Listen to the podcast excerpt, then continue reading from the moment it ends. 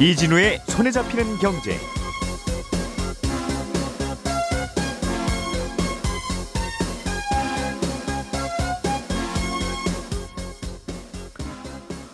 안녕하십니까 이진우입니다. 중국 정부가 SK 하이닉스의 인텔 낸플래시 사업부 인수를 승인했습니다. SK 하이닉스 입장에서는 좋은 일이겠습니다만 한 가지 뉴스를 들으면서 궁금한 건 우리나라 기업이 다른 나라 기업 인수하는데 왜 제3자인 중국 정부의 허가를 받아야 될까 하는 거였고요. 또 이번 인수에 중국 정부가 또 다른 조건도 요구를 했다고 알려졌는데 어떤 조건을 요구한 건지 그 요구는 무조건 들어줘야 되는 건지 이 내용을 좀 자세하게 살펴보겠습니다. 지금은 아파트 단지에서 재활용 물건을 분리 배출할 때 투명한 페트병은 상표 비닐을 제거해서 따로 버리고 있는데요. 내일부터는 단독주택도 아파트처럼 따로 분리 배출을 해야 됩니다. 하지만 현장에서는 처리 방법을 잘 몰라서 혼선이 좀 있는 것 같은데 내일부터 달라지는 투명 페트병 분리 배출에 대해서 좀 살펴보겠습니다. 카드사들이 카드 가맹점에게서 받는 카드 수수료율을 정부가 다음 달부터 내리기로 결정했다는 소식 그리고 정부가 내년에 전세자금 대출에 대한 공적 보증을 축소하는 걸 검토 중이라는 소식도 정리해 보겠습니다. 12월 24일 금요일 손에 잡히는 경제 광고 잠깐 듣고 바로 시작하겠습니다. 오늘의 뉴스를 프로파일링 합니다. 평일 저녁 6시 5분 표창원의 뉴스 하이킥.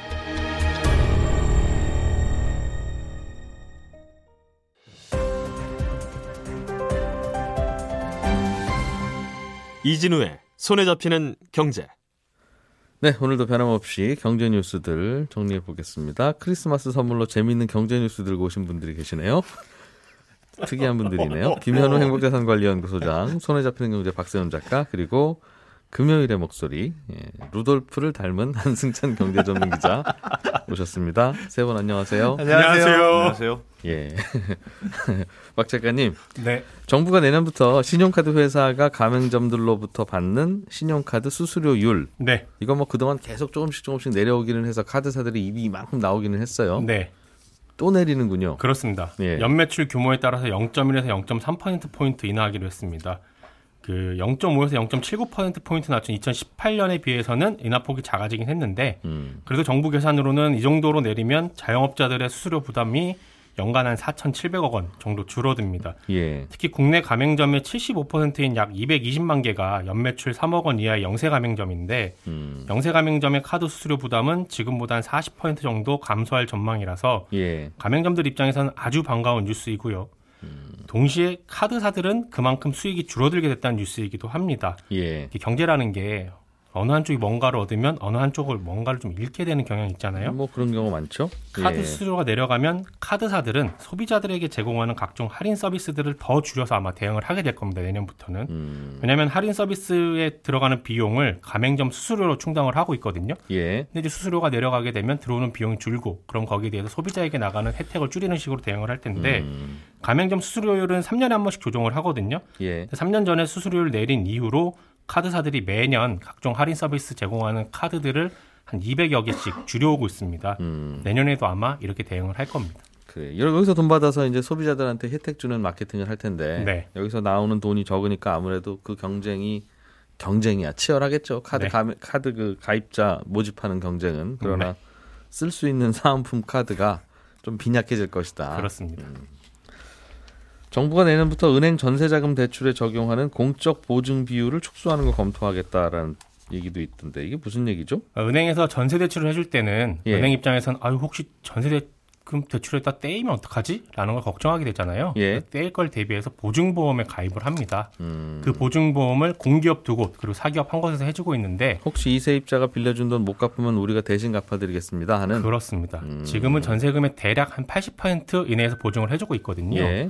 공기업 두 곳의 보증 비율을 근데 이제 내년에 줄이는 걸 검토하겠다라는 겁니다. 그러니까 예. 지금은 예를 들면 뭐 1억에 한 8천만 원까지 보증을 해주는데 내년에 한 7천만 원 정도 보증해주는 쪽으로 검토해보겠다는 겁니다. 음, 그래서 어제 언론에서는 이렇게 되면 전세 대출 받는 규모가 줄 거다라고 보도를 했습니다만 예. 이 뉴스는 사실 아직까지는 우리에게 별다른 정보를 주지 못하는 뉴스이기도 합니다. 음. 이게 왜냐하면 어제 나온 보도는 대부분 이런 논리거든요. 정부가 내년에 전세 대출 규모를 좀 줄이려고 한다. 예. 왜냐하면 가계 대출에서 전세 대출이 차지하는 비중이 크니까. 예. 그런데 전세 대출은 올해도 막으려고 했다가 실소유자 문제로 못 막았듯이 내년에도 직접적으로 막긴 어려울 거다. 그렇겠죠. 그러니 예. 보증 비율을 줄이려고 하는 거다. 그러면 은행 입장에서는 괜히 빌려줬다가 돈 못 받을 수 있는 위험이 커지니까 음. 그 위험을 금리를 올려서 대응을 할 거다. 예. 그리고 금리가 오르면 전세 대출을 덜 받게 될 거다라는 건데 음. 어, 꼭 그렇진 않습니다. 왜냐하면 아직까지는 그 보증 비율을 정부가 정말로 줄일지 안 줄일지도 모르는 상황이고요. 예. 보증 비율을 얼마나 줄일지도 모르고 보증 비율을 줄인다고 해서 은행이 진짜 금리를 올릴지 음. 혹시 올린다면 어느 정도 폭으로 올릴지 아직은 모르기 때문입니다. 예. 그리고 금리를 꽤 많이 올린다고 해도 진짜로 전세 대출이 줄지 음. 이건 아무도 모릅니다. 금리를 아주 많이 올리면 전세 대출 받기가 부담스럽긴 할 텐데 그러면 이제 보증금은 좀 낮게 네. 그 대신 월세는 월세로. 높은 네. 그런 쪽으로 많이 가려고 할 거고 월세로 내놓은 집은 한정이 되어 있을 텐데 소입자들은 그쪽으로 몰리면 월세가 올라가겠죠. 그렇습니다. 뭐든 뭘좀 이렇게 하도 해보려고 하면 꼭 다른 쪽에서 항상 문제가 생기는 게 있긴 있어요. 다만 네. 우리는 그걸 좀 예측을 하고 움직이는 게 도움이 되겠죠. 네. 안승찬 기자님이 준비해 오신 소식도 재밌습니다. SK 하이닉스가 네. 인텔의 낸드 플래시 사업 부문을 인수하기로 했다는 건 이미 예전에 나왔던 뉴스였어요. 그렇죠. 그런데 이거를 승- 인수를 하려면 각국 정부의 승인이 필요한 모양이에요. 중국 정부가 최근에 승인을 해줬다는 뉴스도 나왔고 그렇습니다. 승인해주면서 조건을 달았다. 일단은 일단은 왜 중국 정부의 도장을 받아야 되는지부터 궁금해요. 사실은 뭐 등장 인물이 한국 기업인 SK 하이닉스 예. 또 이제 인수하는 기업이 이제 미국 기업인 인텔의 낸드 플래시 사업 부분 이렇게 했잖아요. 네. 한국과 미국 기업이 등장 인물인데 근데 우리나라 공정거래위원회도 그렇습니다만 대부분의 나라들이 이제 기업이 인수하거나 뭐 결합하거나 할 때그 네. 시장 경쟁을 혹시 제한하는지 안 하는지 이건 이제 따져서 심사를 하게 돼 있습니다. 음. 근데 그 나라 영토에 있는 기업들뿐 아니라 외국 기업들끼리 합칠 때도 반드시 신고하고 허가를 받도록 대부분의 나라들을 그렇게 의무화 시켜놨어요. 음. 그래서 한국 기업인 SK 하이닉스가 미국 기업인 인텔 사업 부분을 인수하려고 해도 우리나라, 미국 이렇게 둘만 허가해 줘서 되는 게 아니고 중국, 유럽, 뭐 영국, 싱가포르, 대만, 브라질 등등등의 나라들에서 전부 허가를 죄송합니다. 받아야 되거든요. 마치 예. 우리 결혼해도 되겠습니까? 이러면 양가 부모님한테만 허가를 받으면 되는 게 아니고 일가 친척들, 옆집 아저씨, 뭐아 그러니까 등등등 다, 다 어. 승인을 해줘야 이제 결합이 이루어지는 건데 예. 이 친척들 옆집 아저씨 이제 이웃 나라들이 왜 왈가 왈부할 수 있는 명분이 뭐냐면 예. 그 기업들의 제품이 자기 나라에도 수입이 많이 되는 경우에는 음. 이 회사들이 결합할 때는 어쨌든 자기 나라 시장에도 영향을 미칠 수 있는 거 아니냐 예. 이렇게 생각해서 SK 하이닉스와 인텔의 낸드 플래시가 합치면 음. 이두 개 합치면 SK 하이닉스의 낸드 플래시 시장 점유율이 세계 2위로 올라가거든요. 예. 그러면 미국하고 한국뿐 아니라 뭐 중국, 음. 영국 이런 나라들에도 다 영향을 미칠 수 있으니까 우리도 심사할 권한이 있다. 이런 논리로 이제 따져보게 되는 건데 음. 우리나라 기업은 아니지만 우리 시장의 플레이어들이니까 그렇습니다. 네. 음. 그래서 중국도 그동안은 뭐 나- 나는 뭐 이 결혼 왜 하는지 모르겠다. 이렇게 하고 계속 반대를 하고 있었다가 이틀 전에 갑자기 이제 두 합병을 전격적으로 승인했거든요. 예. 그래서 SK 하이닉스 입장에서는 굉장히 한시름 났다. 음. 어, 이런 뉴스들이 이제 주로 나왔었는데 그런데 이제 재밌는 게 중국 정부가 이 SK 하이닉스의 그 인텔 인수를 승인하면서 음. 그냥 아 그래 둘이 잘 살아라 이렇게 덕담만 해준 게 아니고 예. 조건을 추가로 달았다. 이 점이 이제 새로 드러난 건데 총 여섯 가지 조건을 붙였습니다. 음. 여섯 가지나? 좀 들어보 하지 말라는 것 같은데 하여튼 들어보죠. 여섯 가지 조건이 예. 어떤 거냐면 예. 대체로는 이런 것들이에요. 그러니까 너희들이 합치는 건 좋다. 근데 합치더라도 중국에 공급하는 반도체 가격을 평균보다 갑자기 올린다거나 음. 뭐 공급하는 물량을 갑자기 줄인다거나 예. 뭐 반도체 팔면서 강매를 한다거나 뭐 끼워 팔기 한다 이런 거 시장을 교란시키는 행위를 하면 안 된다. 이런 조건들이 대체로 들어가 있어요. 음. 근데 중국에서는 그동안은 어, 이런저런 이런 조건부 승인을 내주는 경우들이 대부분이었고 예. 이런 정도의 내용은 중국에서 일반적으로 들어가는 거였는데 음. 문제는 이번에 특이하게 SK 하이닉스의 경우에 굉장히 새로운 조건이 하나 들어가 있었는데 그게 뭐냐면 제3자의 경쟁자 진입을 도와야 한다.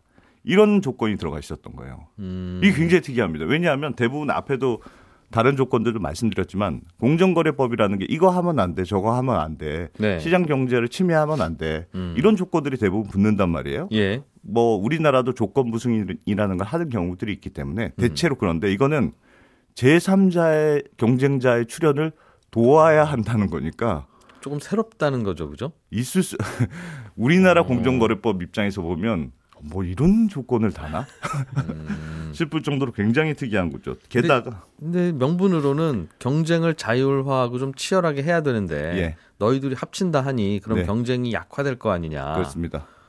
그럼 뭐 아무튼 그런 겨- 하여튼 독점됐다고 가격 올리고 그러면 안 돼. 네. 그리고 경쟁자 좀 하나 더 만들어 봐 그러면 너희들이 노력해서. 그러니까 일반적인 조건을 얘기죠. 달면 예, 예. 경쟁자의 출현을 막으면 안 된다. 이런 식으로 조건을 달죠. 그렇죠. 근- 근데 아, 이거는 음. 제3자의 경쟁자의 출현을 도와야 한다는 거니까 만들라는 뜻이잖아요. 음. 그래서 정말 특이한 거고 예. 더 특이한 건 아예 그냥 제3자 제3 제3의 경쟁자 진입을 돕는다. 이게 어, 떤 시장은 아예 명칭을 해놨어요.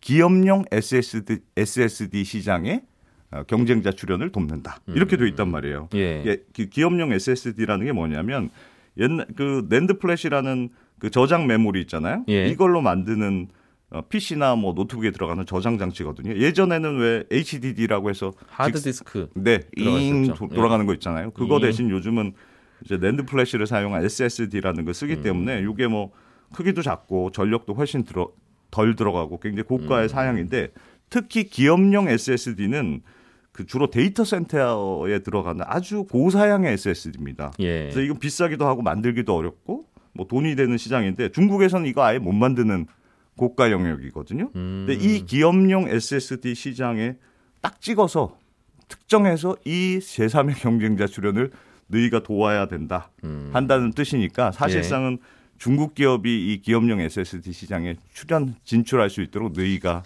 뭔가를 해라. 음. 해봐라. 어, 이런 뜻으로 해석이 돼서 얼핏 듣기로는 SK 하이닉스가 갖고 있는 SSD 기술을 중국 회사에 하나 이전을 좀 해봐 그런 의미로도 읽히는데요. 그렇습니다. 그래서 뭐 지금 SK 하이닉스 쪽에서는 기술 이전을 강제하는 건 아니다. 이렇게 설명은 하고 있습니다만 최소한 하여튼 기업에 뭐 상품을 줘서 뭐 팔 수 있도록 한다든지 뭔가 하여튼 중국 기업이 진출할 수 있도록 해야 하는 의무가 생긴 점이고 예. 만약에 이거 승인 안 하면 뭐 승인 취소될 수 있거나 강제 이행금이 부과된다거나 하는 뭐 그렇기 때문에 이거 안 따를 수가 없거든요. 아, 결- 마- 만약 우리가 무시하거나 그 조건을 안 지키면 네. 그때부터는 벌금 같은 걸 부과할 수 있다는 그렇습니다. 거죠 회사에. 네, 음, 네. 안 그러면 중국에서 장사를 포기하거나. 네. 그래서 결국은 음. 중국이 첨단 NAND flash 시장에 진출하는 어, 그런 욕심을 노골적으로 좀 지원을 요구한 거 아니냐. 음. 그래서 중국이 이걸 노리고 의외로 승인해 준 거 아니냐. 이런 예. 평가들이 나오는 것 같습니다. 이번에 SK 하이닉스가 인텔의 NAND flash 부문을 인수하면 NAND flash 시장에서는 합친 두 회사가 2위. 세계 2위. 그럼 1위는 어디예요? 1위는 삼성전자. 아, 여전히 삼성전자. 네, 그렇습니다. 음. 원래 SK 하이닉스가 3위였는데 네. 합치면서 2위가 됐죠. 그래서 사실은 뭐 이번에도 예전에 우리나라의 매그나칩이라는 반도체 회사를 중국 기업이 인수하려고 할때 예. 미국 공정당국이 반대했었거든요. 음. 그래서 이번에도 중국이 뭐 미국과 중국 간의 갈등 때문에 안 할 수도 있는 거 아니냐고 했었는데 예. 의외로 승인해줘서 야, 이 중국도 뭔가 우리는 좀 다르게 보는구나 음. 뭐 이렇게 생각을 했습니다만 결국은 중국의 반도체 굴기 이런 걸 염두에 두고 음. 한것 아닌가? 그래서 중국이 지금은 좋아하고 있습니다. 하이닉스가 좋아하고는 있습니다만 예. 중국의 부상을 또 나중에 걱정해야 되는 것 아닌가? 음. 이런 고민들도 있습니다. 미국과 중국이 지금 반도체 놓고 싸우고 있는데 지금 조건 중에 하나가 물량을 줄이면 안 된다는 조건도 있잖아요. 네, 그러면 이제 미국은 중국을 압박하기 위해서는 SK 하이닉스나 삼성전자한테 중국한테 주는 물량 좀 줄이세요 할 수 있는데 네, 난처해지겠네요 또 그럴 때. 그렇습니다. 뭐 안 줄일 명분을 중국이 줬는지도 모르겠고. 음. 김현우 소장님 네. 내일부터 단독주택들도 투명 페트병을 다른 플라스틱하고 안 섞이게 따로 배출해야 되고 네, 뭐 그렇습니다. 그런 게 생기나 봐요. 네. 어, 작년 크리스마스 12월 25일부터는 이미 대형 아파트 단지는 이걸 시행을 했었죠. 예. 투명 페트병을 라벨 다 떼고 따로 이제 요일 정해가지고 이렇게 따로 모았었는데 음. 아, 내일부터는 공동주택, 단독주택 모두 다 해당이 됩니다. 예. 음, 이게 1년 늦게 시행한 이유는 단독주택 같은 경우에는 그 건물마다 건물마다 내놓기 때문에 사실 혼합 배출되는 경우들이 많이 있잖아요. 음. 예, 투명 페트병을 수거하는 요일도 지자체별로 따로 정해야 되고 그 요일에 따로 돌아다닐 수거 차량도 어, 예산이 있어야 편성을 하고 이런 네, 운영이 준비가 필요하기 때문에 1년을 늦춘 건데 어, 내일부터 시행은 하지만 또 1년 동안은 계도 기간입니다. 따로 뭐 과태료 처분 같은 건 어, 없다. 어, 지금부터 그냥 뭐 뭐랄까 연습 차차 적응해 나가는? 기간이라고 예. 보시면 되는데요. 일단 투명 페트병이라고 한다면 생수병하고 음료병만 해당이 됩니다. 아, 원칙적으로는요. 무색 투명한 PET 재질, 페트병 재질만 해당이 되고 잠깐 그 안에 내용물이 생수나 음료일 경우 네. 깨끗하게 씻으셔야 돼요. 그 간장 간장하고 식초도 됩니다. 깨끗하게 씻는다는 전제하에.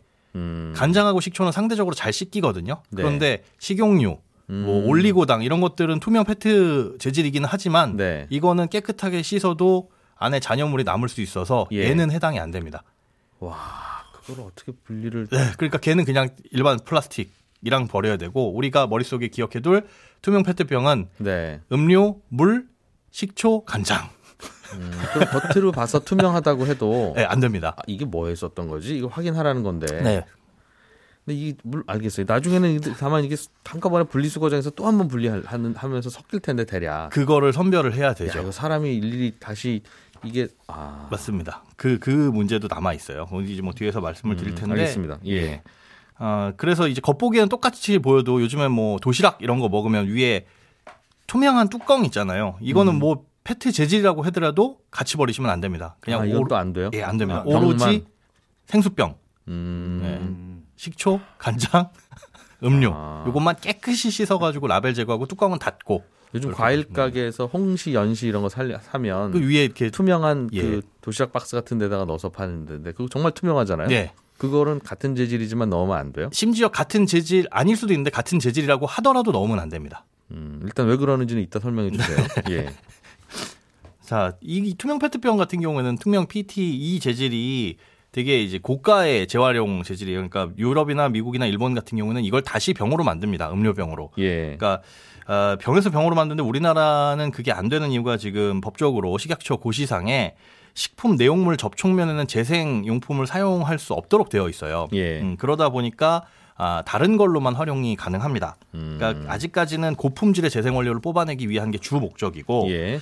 예, 플라스틱은 어떻게 재활용이 되냐면 잘게 부숴 가지고 녹인 다음에 이걸 다시 제품으로 만드는 거예요. 원료로 예. 조금만 이제 조각으로 만들거나. 음. 근데 이런 투명 PET 같은 경우에는 페트 같은 경우에는 아, 녹여가지고 고품질의 긴 섬유를 만들 수가 있습니다. 예. 그럼 그 섬유로 뭐 옷을 만든다거나 가방이나 신발 이런 것들도 만들어낼 수가 있고요. 음. 또 그게 비싼 건데 그래서 그것만 따로 모아가지고 수거를 하려는 거잖아요. 예. 근데 문제는 이게 배출 단계에서 우리가 이렇게 잘 씻고 잘 버리다고 하더라도 예. 선별 과정에서 합쳐지는 경우가 아직까지는 많습니다. 음. 그러니까 이런 투명 페트 재질을 버렸는데 그 안에도 불순물이 있을 수 있으니까 그걸 가져가서 따로 선별을 한단 봐야죠 말이에요. 정말 일일이 혹시 예, 일일이. 물렸다 맞던 거 아닌지 확인해 보고. 그렇습니다. 음. 그 중에서도 섞인 게 있을지 아닐지 확인을 해봐야 되는데 예. 그 것만 투명 페트만 따로 빼가지고 선별할 수 있는 시설을 갖춘 곳이 많지 않다 보니까 예. 야 어차피 다른 거랑 섞어야 될 거 그냥 퐁퐁병이랑 뭐 이런 것들랑 다 섞여버리는 거죠. 어차피 다시 하는데. 예 그렇습니다. 그러니까 굳이 왜